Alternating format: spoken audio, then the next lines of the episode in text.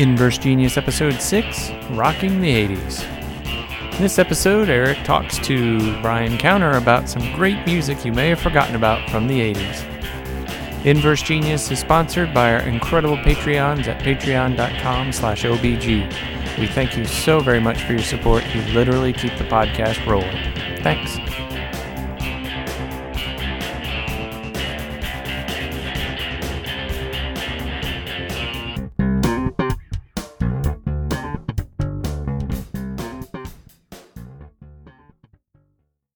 Welcome to another episode of Inverse Genius. I am Eric Dewey. You can find me all around the world as Eric, A Y R K, or visit me at ericdewey.com. And today I'm bringing with me one of the best men I've ever heard utter topics of coolness on podcasts, Mr. Brian Counter. Uh, thank you. You're too kind, but thanks. Uh, you can you can find me uh, as heymondo at gmail.com, and I'm a sparing user on Twitter at Cult of the Old. And I love the Cult of the Old. Thank you, sir. In fact, I'm working hard and trying to create the Brian Counter Award somewhere, somehow. You go for it, whether my name is attached or not. Excellent. Well, today we are going to talk about what is arguably the greatest era of music in all times, and that, of course, is the 1980s. Yay! Now, there's a normal tendency for a person to consider the era they grew up with, you know, their teenage years, early 20s, you know, that's the best time for music. And so, you know, our parents were, were you know, the 50s and the 60s Mm-hmm. were the best music. And of course, our kids will be like, ah, your music is so old. But truly, you know, the 80s is the best best time for music. And and I say that semi facetiously one of the things that was so wonderful about it musically was the fact that the playlists on radios were so incredibly broad. You know your radio stations had three four five times the breadth of playlists that the current radio stations have. So you would hear you know in the same hour you would hear some goofy pop ballad you would hear some heavy metal you would hear some rap uh, all mixed up together and that that really uh, exposed you to a lot of different types of music and then the other big issue, the, not issue, the other big aspect of music in the 80s has got to have been MTV. Absolutely. Um, at no point in the in other times, I mean, you could you could look at Beatles and Ed Sullivan and things like that, but I mean, for the better part of a decade, everybody is watching MTV, and it's shaping tastes. And more importantly, you know, you'd watch it, and your friends would be watching it, and then you'd go to school the next day or, or work or whatever, and you'd be talking about different videos that you saw, and it really just as as a whole collective, we all sort of enjoyed the same music. Oh, absolutely. I remember when that first came out, and I, we didn't have cable when we first had it. So we would uh, go to friends' houses and watch lots of Laurie Anderson videos amongst the, the and, in some Devo and whatever else was on at the beginning with virtually nothing else. It was still a good time, but then when they started turning music videos into all nights on TBS or TNT or whatever channel that was, we'd Yeah, go over Night to friend- Flights or yes, something. exactly. Yeah. We'd go over to friend's house to watch the alarm, latest alarm video or whatever, and we'd talk about it, have a great time, and that was that was some fun music. It was, and there's actually just as an aside, there's a book uh, that came out a couple years ago that sort of chronicled the original VJs and the original MTV era, and it was real interesting reading it and sort of reliving a lot of the the stuff that happened back then, and you know. Tulsa was lucky enough to be one of the launch cities. There's only a handful of cities in the United States that actually had it at launch, and uh, Tulsa was. And I remember my neighbor actually stayed up to watch it start. I didn't because I didn't think it was any big deal, so I went to bed. But you know, the next day everyone's talking about Sure. it, and so and so and thus it was. And then you suddenly found, uh, you know, what your what your people that you listened to looked like was suddenly important. Yeah. So, uh, it's impossible for me to talk about music in the 80s without also talking about the videos just because the two just went hand in hand. Absolutely. And the big hair. And the big hair. Definitely the big hair. So, uh, what we're going to basically be doing I, is just kind of talk about songs from the 80s that you may have forgotten about, or if you aren't old enough, never heard. Uh, but, uh, you know, just some, some important music that's not your standard, you know, Madonna songs and Michael Jackson songs that you would expect. Sounds good. All right. Do you want to jump in first? Sure. Um, what I did, uh, maybe a little bit different from you, Eric, I went through the top 100 list of Billboard songs because I didn't want to just talk about music that I was interested because no one cares about that necessarily with a lot of Peter Gabriel songs and maybe the Trans album from uh, Neil Young B-side uh, sample and hold that no one cares about. So I went through the top 100 songs and I selected one eh, with maybe a couple corollaries off to the side of songs that I really liked in a given year. And these were really hard choices. But uh, I'll start off with 1980s Cars by Gary Numan. Ah, great song. Totally bringing in the synth 80s sound with passion. Uh, he doesn't sing very much, and he sings okay, but the groove and the riff on the synth is just outstanding. And I do want to add to the side, this was about one of the last gifts I received on 8 track. Uh, and uh, younger people might be scoffing as we speak, but hey, at the time, that's what I had. So uh, it was uh, before cassette tapes, and it was good, and just a really cool synth sound. Uh, Gary Numan also made another song called Down at the Park, which the Foo Fighters masterfully remade for an X Files corollary soundtrack thing uh, in the uh, 1990s. A really cool song. Any thoughts on Cars by Gary Numan? Absolutely. I, I did like that song quite a bit. Uh, interestingly enough, later on, Gary Numan went to be a flight instructor after his brief brief turn as a musician. Have you heard the Fear Factory uh, version of Cars? I have not. Okay, so in the early '90s, mid '90s, Fear Factory made did a cover of Cars, and so obviously it's a lot more crunchy. But what is awesome about it is that Gary Numan recorded the the chorus on it. Oh, cool! So half the song is Gary Numan singing. It wasn't them sampling; it was actually bringing Gary Numan in. So oh, very good. So that's the that's the version I I like, just because it's crunchier. But yeah, sounds good. Cool. Well, uh, for me in the early 80s, one of the songs that really caught my eye was Aldo Nova's Fantasy. Yeah, it's funny you say that because I could I would bet money that that was a 70s song, but it must have been early 80s. Yeah, it was like 81, 82. Gotcha. Uh, and so, you know, watching the video, it starts off with him landing as wearing a leopard un- leopard skin unitard, landing at some building. He's got the guitar. It shoots a laser out. It opens the door, and then he gets in there and he starts starts playing the song. And uh, uh, he this was kind of his only real big hit. He had a second up following up hit, uh, "Monkey on Your Back" from his other, second album, but he's still he's still playing. He's a Canadian, pretty respected guitar player. But man, I just loved Aldo Nova's Fantasy. He just had such a great crunchy guitar, and then. Uh, you know who knew what he was singing about at the time, but it was it was really cool. I didn't, but the, the riff was cool. It was, it was a good tune. Definitely. Uh, for 1981, I chose While You See a Chance by Steve Winwood, who had been around already in other groups. The voice is amazing, he, and he just entrenched the 80s synth sound with this song. Just a positive, really cool so- sound. And, uh, you know, that was about the age I was becoming, becoming a teenager and, and, you know, musing over love and interests and all that kind of stuff. So that was a, that was kind of a cool song for me. Uh, although I will say, uh, here's a good phrase for the 80s. Eric, while you see a chance, don't talk to strangers in the heat of the moment. Just walk like an Egyptian and beat it. No kidding. Yeah. You can 80, you can edit that out if you want. I was I was trying for it, humor. It was it was there. It wasn't bad. you know, it was funny. Uh, 80, 81, you had such an interesting mix of music. I mean, you like in the top 100 you know you've got songs like that. You've got a lot of country carryover you know kenny mm-hmm. rogers is singing lady. You've got uh, uh, who was it? The oak ridge boys singing elvira. Mm-hmm. uh, uh who is it? The love a rainy night guy uh, eddie, eddie Rabbitt. Eddie Rabbitt you know. And there were still some throwovers from disco. Yep yep. Blondie's doing the tide is high mm-hmm. there and and rapture which that was a good tune actually it was a pretty good tune. I'm never not a big fan of Debbie Harry's rapping. No, no, abs- I concur. you know, for me, 81, it's it's all about Styx and too much time on your hands. Oh you yes. Know? I remember. I'm aging myself. I remember roller skating happily to uh, "These Are the Best of Times." Uh-huh, and yep. uh, doing the scissor skates with with schoolmates, and and that's just got a really cool little guitar intro but too much time on my hands. We played a lot of air guitar in my basement with my friends to that song. I love Styx.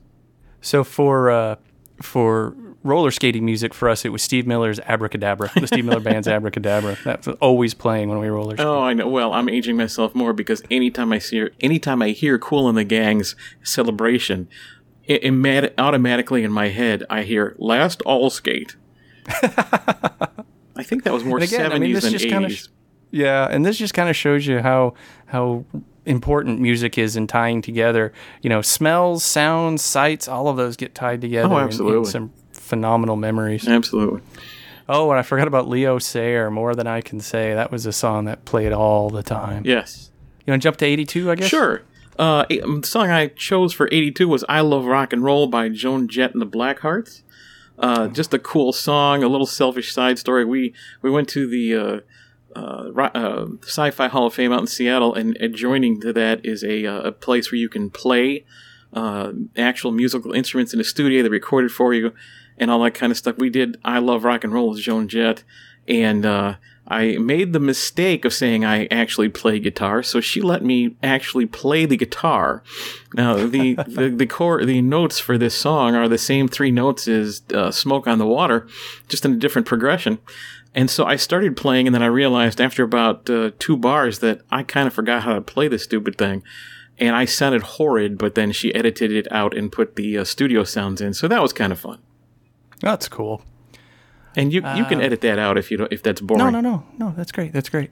Uh, you know, I the very first concert I ever went to was Daryl Hall and John Oates. It was in the later '80s during their Big Bam Boom tour, but in '82 they really started hitting high with you know Private Eyes and I Can't Go for That and some of those other songs. And I just have at the time I didn't realize it, but I love their mix of soul and rock.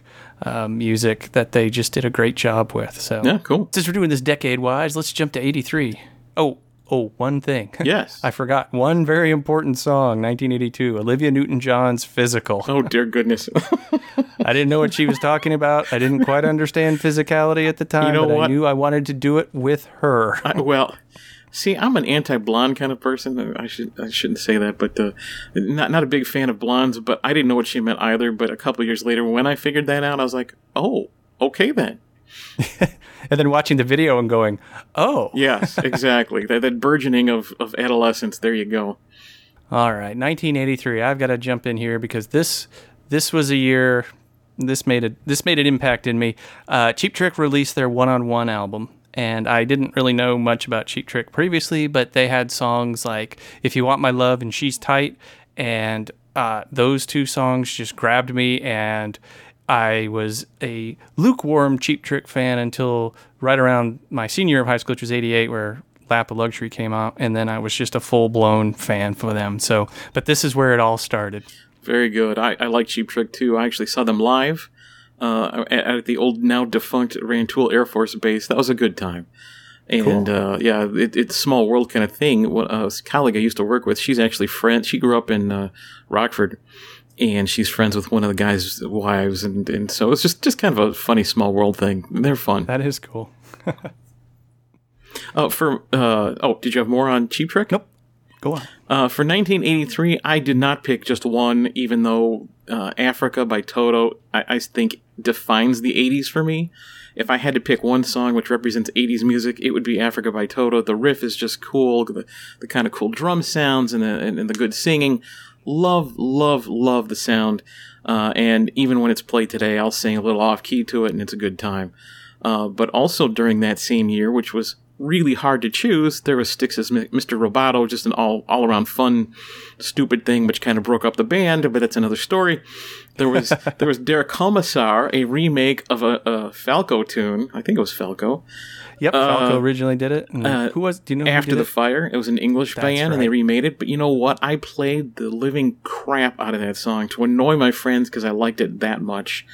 Uh, that was fun. And then uh, Human League's Fascination was really a kickoff. I mean, it was already synthy in the 80s, but once Fascination hit, uh, synth was just embedded into the 80s as far as I was concerned. And then, of course, there's Michael Jackson's Beat It, which I loved the first time I heard it, and then it got so overplayed I grew to dislike it, but I still like hearing it now. Yeah. Uh, Fascination's actually my favorite Human League f- song. Mm-hmm. I mean, I, I realize everyone else loves um, the other one. But Oh, I just Don't You really Want liked Me? Fascination. That's the one. Yeah, no, I like Fascination a fair amount better than the others, so I, I'm in agreement with you on that. Fantastic. Oh, incidentally, Loverboy hit it big in '83. First album I ever bought was Get Lucky. Oh, very good. All right, now '84. All right, for me, I've got one of my favorite songs of all time, uh, "Owner of a Lonely Heart" by Yes. Yeah, that was. I had that album. That was a good one. I, I, that's actually probably one of my most played f- albums front to back. Um, you know that I that I've ever had. A couple other songs that I really like from '84 are "Dance Hall Days" by Wang Chung, uh, "All Night Long" by uh, uh, blanking on the name uh, Lionel Richie, Oh, and my guilty pleasure, Eric, from the entire '80s. My guiltiest pleasure, "Round and Round" by Ratt. I mean, that's not a guilty pleasure. I'm embarrassed to say it, but doggone it, I like that song. I like Ratt. I like Ratt quite a bit. They, uh, but because while they had sort of that stereotypical '80s look and sound, Stephen Pearcy's voice was so unique that it really gave them a unique sound. Yeah. So I thought that was Wang Chung. Not a big fan of Dance Hall Days, but I loved the Mosaic album. Cool. And uh, the owner of Only Heart thing, I had been a fan of Yes for years. Uh, you know, Starship Trooper, and I've seen All Good People. But when they came out with that 1984 album, uh, people don't know this about Yes. The uh, one of the guys who did, who started off MTV tie-in uh, was a member of the Buggles, and they kind of had him on as lead singer for a little while, which infuriated the fans. But he helped produce uh, the album 90125 with, and then Trevor Rabin joined in and did some amazing guitar work. I actually saw Yes live when they came here to Champaign. Uh, and they did it in the round. The whole stage was rotating in the circular stadium. I was just beside myself. And when Trevor Rabin played the guitar solo called Sally's Beard, I literally had chills down my spine the entire time. The, the craft work on that song is unbelievable. If you've never heard that song, I'll buy it for you. Now, is there a Yes Asia connection, if I remember correctly? Uh, yeah, actually, that's funny you mentioned that. Uh, I was going to mention that later. Uh, Steve Howe, I believe, That's was uh, in Asia, along with the lead singer from Bad Company. Uh, was it was it Don Rogers? I can't remember the guy's name, but that was the lead singer for Asia, and uh, that was Heat of the Moment, which came out a little another uh, year later. Because I remember uh, one time, this was in the later 80s, maybe even the early 90s, Asia was touring like bars. And, and so we were like, oh man, we want to go see, go see them. So we go to the local bar and uh, they're there or club or whatever. And uh, it's funny because it was, it, Steve Howe was guest, was a guest. He wasn't part of Asia Really? uh, at the time, but he came out and he played. You know, the, the whole thing stops and he starts playing. Almost, it sounded like flamenco guitar, and, and I turned to my buddy. I was like, "Is he playing flamenco guitar?" And then he's like, "You might have thought that was flamenco guitar, but really it's." And he starts rambling on about what it really was, and, and uh, which was kind of funny. But then the the keyboardist was the original member of Asia, and he's like, "I want to introduce the new members of Asia," and it was everybody else in the band. Oh, that's funny. cool. So, oh, I know the song that I want to talk about, but I don't remember what year it was. But Murray Head's Chess. Yes. Or I'm sorry, Murray Head's One Night in Bangkok. I knew what you meant. Yeah. That's a great So- song. My, my, my, it's one of my wife's favorite songs. Oh yeah, and it's it's it's its lyrics are surprisingly deep when you're listening Mm-hmm. to it. And I assume that Chess was a Broadway show, I or believe at it least was. Mm-hmm. A, a show of some kind. But I mean, as a board gamer, you got to like it, right? It's Oh, a absolutely. rap about chess. Well, yeah. Good enough. No, that's a great song. but yeah, it has some really good, uh, really good emotion and feel in it. And I still remember the the girls in the long white and black jackets dancing on the the chessboard on the video. Oh, I forgot about that. Yes. All right, 85. MTV's in full bore here. Videos have gotten less weird and more production. Mm-hmm. Huey Lewis and the News, REO Speedwagon are all over the place. Yep. And uh, Daryl Hall and John Oates, out of touch from Big Bam Boom. That's a good one. That's a good one. Yeah. Uh, for that year, I've got "Things Can Only Get Better" by Howard Jones. I just Uh, I love like that song. Howard Jones. That album, uh, that album had uh, more than one hit on it. Uh, you know, "Look, Mama, Look," and some other songs that are just just silly fun. They're not deep, but they've got a happy, playful tune that may annoy some. But doggone it, I liked it. and he looks like he's having fun while he's Mm-hmm. playing. And uh, you know that's a lot of it there. In fact, I was uh, flipping through the internet, and some there's an app called Pluto TV that just kind of streams all kinds of random stuff you can watch. And they had on some 80s channel like an 80s concert. It looked like in Britain they had a bunch of 80s people come on and and uh, this was re- relatively recently and Howard Jones was on there and I watched his his set. And uh, he doesn't have the big hair anymore. He's got the nice tight, you know, slightly balding like myself hair, but he's he still sounds good. Still sounds and- good? And he's still having fun doing it. That's so. important. That's cool. I like that. Uh, Sheena Easton kicked out Strut and Sugar Walls, both written by Prince, if I'm not mistaken. Yes, one of those was controversial, but we'll leave that one alone. Uh, I think they both were, but yeah. it was, uh, yeah. But uh, she's so pretty, and the songs were so sultry. They just really, really kind of pulled you in. Yeah, see, this is probably TMI, but that I was I found myself very attracted to Sheena Easton. I think that started my my uh, physical attraction to ladies with short hair. Seriously, my so my kids Sheena, tease me about this. Oh yeah, Uh, Animotion had Obsession at this time as well. absolutely. That almost made my list, and that was like my first honorable mention I didn't mention. But I'm glad you mentioned Oh, it. excellent. The one hit wonders. It was great too. They, yeah, they technically were a two or three hit wonder, but oh, were they? Sorry, Animotion. okay, I have the greatest hits album, so it's like, oh, because they actually the the woman, uh, Astrid Plane was her name, left the band, and they had another woman, and then they had another hit, but it sounded slightly different. So it sounds like an NPC from an RPG. Or, It does. It does.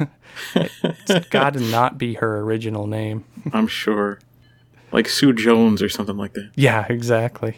Good year. 86. For me, I've got one of my favorite songs, uh, Sledgehammer by Peter Gabriel. I would argue that a part of the song's popularity was the kind of cool uh, stop motion animation video that he made, which was just stupid fun, and I loved that video. I think it won an MTV award or something like that. But Yeah, it was the it was the video of the year. I remember that. but I love the song, and the album "So" is kind of top five ever for me, uh, and uh, just love the song. I uh, I was much I loved Big Time. In fact, from that time on, Big Time was sort of my my theme music in my head. You know, I was like, this is the song that I'm going to carry with me as I use it to motivate myself to do stuff. No, and, and it was cool because, um, you know, uh, Champaign is not like Chicago or even Indy here. It's a college town. But they grabbed Peter Gabriel for a concert. He came here and, and, and even uh, launched himself into the crowd during the uh, Lay Your Hands on Me song. The crowd went nuts. And it was all, all around when uh, that song was pretty popular. Be- between that song's popularity and Big Time, which is popular uh, the next year, that was just a good time. Definitely. Uh, you know, um, who was it that did a Dream Academy? Did Life Yep. in a Northern Town? People make fun of that song. and that was a song. No, that's fine. You can make fun of it, but I just loved the the depth Mm-hmm. in it, the musical depth, as far as just all the sounds that kind of went through there. It's not a song that I would just like crank up the stereo when I heard it, but if I was by myself, you know, I'd really just want to sort of envelop myself in that kind of all the depth of it. Oh, absolutely. I was going to say people made fun of it, but I wasn't one of them. I I am the same way. I like the depth of, of the vocals, and uh, and matter of fact, another song you, you hit on something. Another song I liked from that same year was "Something About You" by Level Forty Two. Yeah, yeah, yeah. Uh, it, it's cheesy by other people's standards, but the voices are just uh, beautiful to me. And th- two two other songs I want to talk about. First of all, uh, at this time, Berlin has hit it huge with "Take My Breath Away," although technically it's Terry Nunn with Berlin. Uh, I was never a big fan of "Take My Breath Away," um, but I did like Berlin's previous album where they had uh, "Dancing in Berlin" and "No More Words." That was "No More Words" is a great one. I also like Metro. Yeah, Metro is good. And Metro, if you like Metro, you'll like that whole Pleasure Victim album because almost every song sounds like Metro. and then uh, the second, the next album, they had some really great songs on that. Uh, but in this the, this album, where "Take My Breath Away" was on, even though it was technically on the the Top Gun soundtrack, but that album was was probably my all time favorite Berlin album, and certainly one of my top ten albums because at that point Berlin had gone from like a five or six person band down to a three person band. It was Terry Nunn, the drummer, and the guitarist. Okay. And so they just brought in anybody they could to, or anybody who would. So uh, Roger Waters plays a song on one of them. oh, I did not know that. I love Roger Waters Oh, and, and it's a Floyd. great one. It's called uh, Pink and Velvet. and uh, Oh, clever. it goes it goes it's one of these really long sort of ballady songs and at the end he's just playing everything he can on the guitar and and uh, so uh, that was uh, count three and pray i think is the name of the album and that was just a, a really great album because every song was kind of individually crafted and it just really sounded great Oh, that's cool. Now I have to confess, I didn't own any individual Berlin um, things, but I got the CD of their best hits about when CDs kind of first came out. that is a good one that that actually has a unique song on it uh, with the whistling i can't think of what it's called now but anyway Oh. yeah. Um, the second thing is around this time, I, I stumbled across a band called The Call, and Oh, they yes. uh, they uh, had uh, take uh, everywhere I go and um, let the day begin and a few other songs. Uh, oh wait, wait, wait! I have to stop you there because I have to talk about what their my favorite song of theirs is "The River." oh yes, yes, Oh, that bass line and drums, and that is one of the three or four songs in my life that I actually played that. Eric, when no one was home, I cranked it up to near near speaker breaking volume, and I played that literally thirty times on infinite repeat. and I just, I just got, I just didn't get tired of it. Uh, That is such a good bass line and a good drum beat, and just love that song. that is a great that is a great song, and that's the great thing about CDs. You didn't have to worry about them wearing out. Yeah, and don't you have a side story I do. related to um, this? Yeah, and interestingly enough, uh, originally they had one of the guys from the the keyboardist from the band was in their band uh, for a short period of time, and Oh. then uh, moved on, and then they got the new keyboardist. But yeah, so I, I enjoyed them. I liked them. They were neat, and then they kind of faded away. Uh, years later, like. 10 or 15 years later, my wife for Valentine's Day gives me drum lessons. Always wanted to learn how to play the drums. And so she gave me drum lessons. And so I go to this guy and he's teaching me how to play drums. Great guy.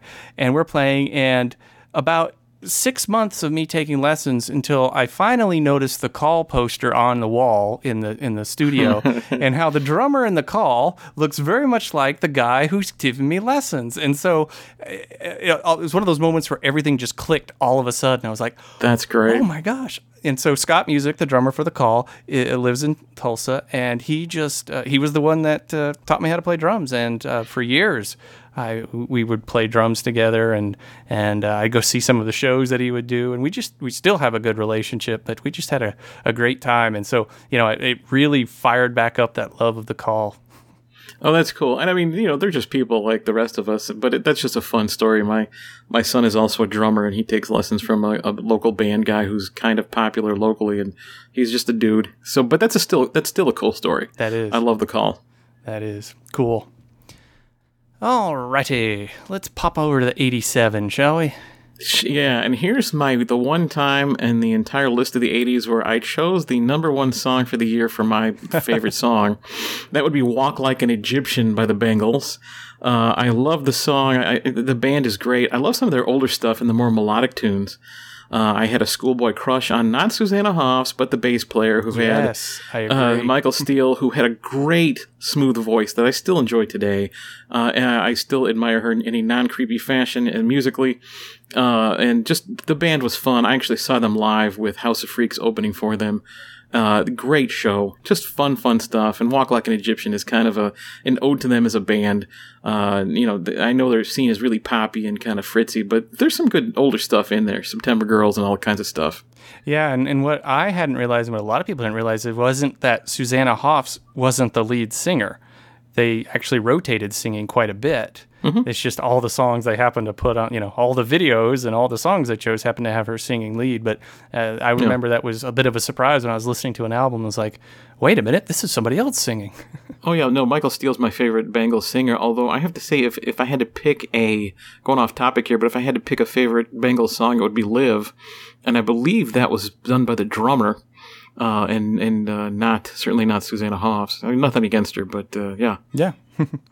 well, this is this is when Wang Chung released Mosaic, and Everybody Have Fun Tonight is the big one, and then Let's Go was a pretty big hit as well. But again, I really liked that album quite a bit. There were some really neat, uh, interesting songs there. But you know, for the kind of the unique song from that year, um, well. y- So I've gotten a little bit back into Prince, obviously, since his passing. You got the look Sure. with him and Sheena Easton was a really, uh, you know, another song that grabbed my attention after I had faded away from Prince it's a good tune. And almost embarrassed to admit this, but I really like Samantha Fox Uh, and so I, I we have to stop recording now. I'm I done. know, I know. I can't. Uh, There's, you know, ha- I, at least a third of it was due to the music. Uh huh. But uh, so she had her album out there. Let me move on quickly. It's getting warm in here. Uh, Yeah. Did Heart and Soul. And That's a good one. where the lead singer sort of duets with herself, and uh, that was a really, you know, you got the Star Trek reference for the name, and then you've got this song, and and uh, it was just the Heart and Soul song was just such a such a neat sounding and real different song. Very poppy. Yeah. Another one I, I liked that it was Big Time by Gabriel. You've already mentioned Yeah, this. yeah. But it actually made the charts not in 86, but in 87, I believe, because the video was a little bit delayed past what Sledgehammer was. And it became, it got uh, musical popular, at least on Billboard's charts in 87. Yeah. Oh, and you know, Huey Lewis the News. This is something I always thought was kind of interesting. Was that Huey Lewis the News obviously was considered this this huge '80s pop band, and they certainly were. Uh, but you know, whenever you think of their songs, you typically think of like the Heart of Rock and Roll or the one they did for Back to the Future. You know, there's just like a handful of songs, but you don't.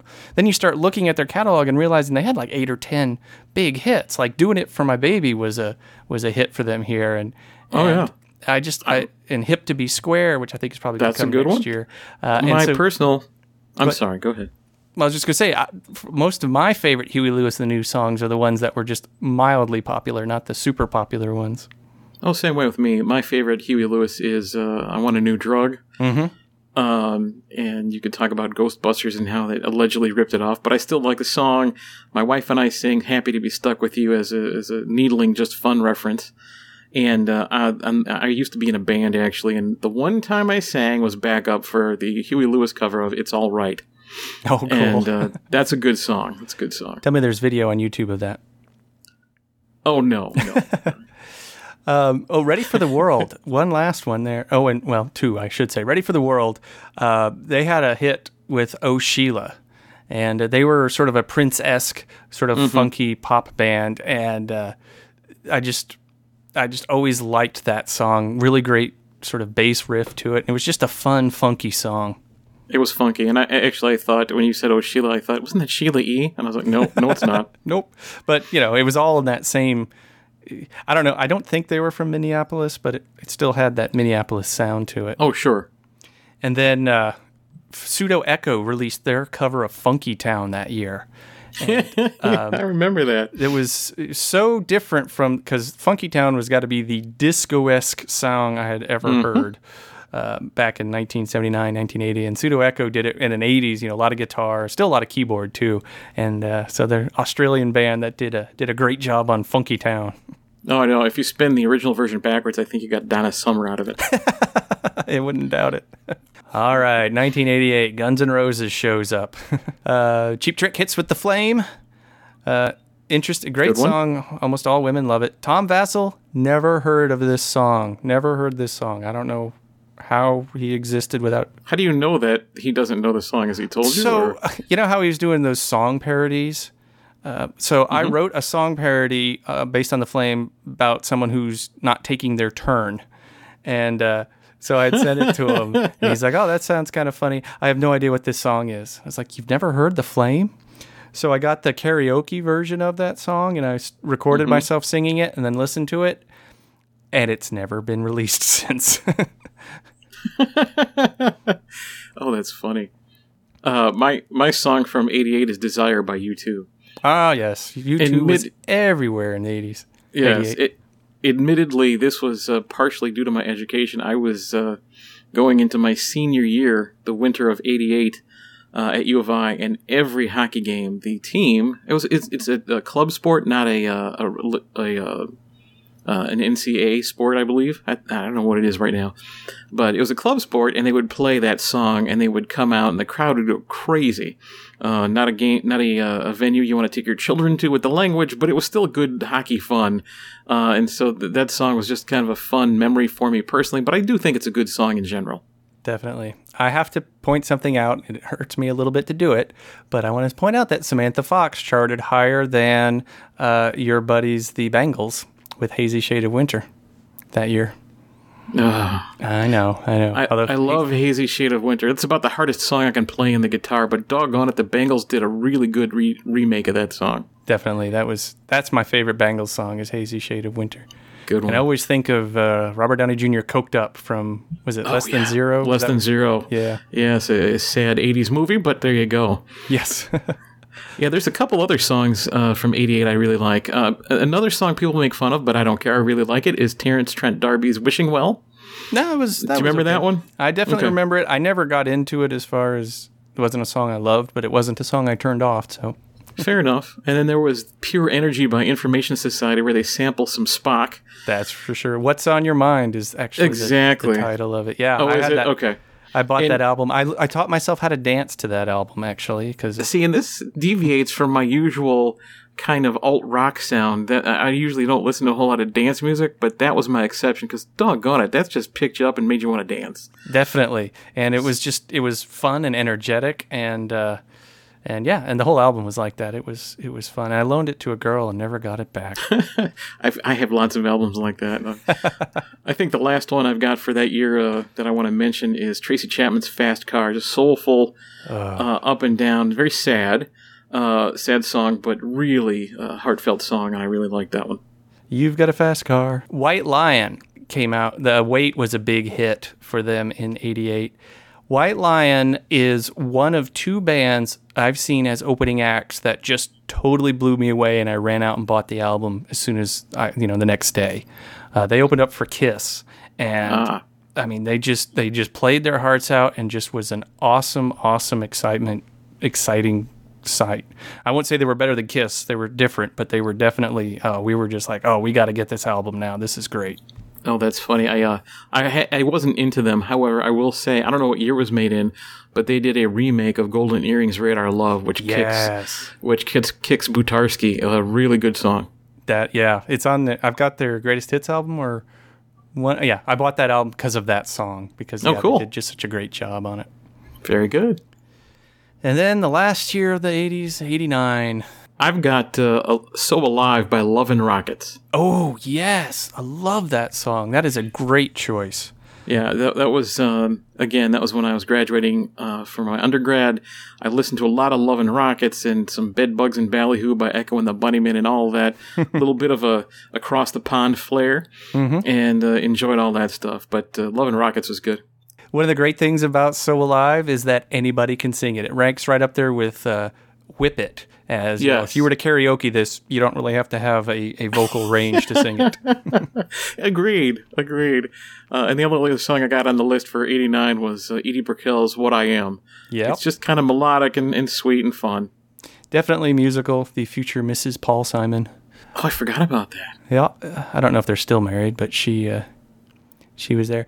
You know, this was a this was an interesting year because it was a whole lot of other people. Well, there's a lot of heavy metal, of course, but there's a whole lot of people who had already had hits having more hits this year than sort of new people. Although Paula Abdul did show up with Straight Up, Yeah. but you know, you'll see like Gloria Estefan, Phil Collins, Milli Vanilli. Oh, oh yeah. Sad story, but yeah. yep. Who do you have for that year, Eric? Uh, you know, I got to give it to Tone Loc with Wild Thing. Just 'cause you, you just can't but laugh when you're singing that song. know, Or I Funky know. Cold Medina. Either one of them. They're just equally funny to sing. I know. I I was at a, a friend's, a colleague's wedding, and uh, I heard Funky Cold Medina on, and I was I was out on the dance floor, and I, I pulled one of my supervisors aside and made her dance with me for Funky Cold Medina, and she threw me a look, and I thought, uh oh, I've done something wrong. but doggone it, it was fun. Absolutely. By the way, yet another year that Samantha Fox hit the top 100. I think you're a little obsessed with the Samantha Fox, Eric. I just need to. I need to. Uh, you know, make it make it right. Make it okay. yeah, Sheena Easton was kind of my looker from the '80s, but there you go. And I will say that Bangles did did chart higher than uh, Samantha Fox that year. Well, there you go. There you go. And at this point, you know, 89, which is going to be like my sophomore year of college, uh, I actually started to fade away from popular music in the early 90s. I, I paid a little more attention to contemporary Christian music because they were having some interesting, uh, well, non, what I would call uh, candy flossy songs. And there was actually real, you know, crunchy guitars in some of their music, and and likewise, I, you know, I, I I never jumped on the REM bandwagon and and some of the you know I call it complaint rock I just never really sort of got into. So for a few years, I sort of faded away. Uh, Garbage was probably the band that brought me back into listening to popular music again. Gotcha. I um I deviated a little bit, It kind of towards the mid '90s. Uh, there's a band called Live, which I'm not sure if you've heard of. Mm-hmm. I really liked them. I stayed with the alt rock flavorings. Uh, I did get into a little Pearl Jam, uh, though I found the grunge scene a little bit over the top. I still liked it musically a little bit, but I, I got tired of the complaints. I'm, I'm not sure if that's what you're talking about. Yeah, that would be the complaint rock. yeah, and then, uh, but I did, you know, f- for more modern flair as we, we progress into the 90s, I really picked up on Foo Fighters. Uh, and there's a band called Soul Coughing, which is very quirky at best. And it's almost like spoken word, but doggone it, the music's kind of fun. Yeah. I, uh, I ended up in the mid to late '90s. I really started getting into a lot of the female-fronted bands. You know, Liz Phair and and uh, uh, Republica and, and uh, Elastica and all those kinds of bands that sort of all seemed to be female. It wasn't so much that they were female-led, but they just happened to all be at the time, and so I sure. I got into a lot of that music too. Yeah, and then like after '95, I was I was already married, but then had kids, and your focus changes. Yep. And my music collection went into the tubes as far as buying new stuff. And what do you know? The boy bands came out and ruined rock. So I really didn't uh, like a whole a lot time. of music after. it was a good time to to segue out. Yeah, I remember. Um, my wife and I bought this is pre kids. We bought Duran Duran's greatest hits album, and we had the old five CD changer, and we put that in there. And that album stayed in that CD changer literally all year. We'd put other things in there, and mm-hmm. it would shuffle around a lot. But Duran Duran's greatest hits was like 18 songs that were just all fantastic. Good enough. Good enough. Cool.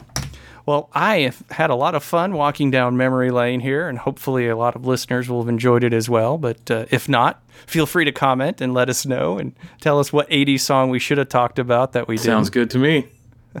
well, Brian, I appreciate you joining me and uh, and uh, chatting with me. Thanks for having me. It was fun. Cool. Well, I'm Eric Dewey.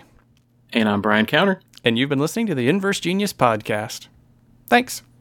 That's it for this episode of the Inverse Genius Podcast. The Inverse Genius Podcast is licensed under Creative Commons Attribution Non Commercial No Derivatives 3.0 license. Thank you.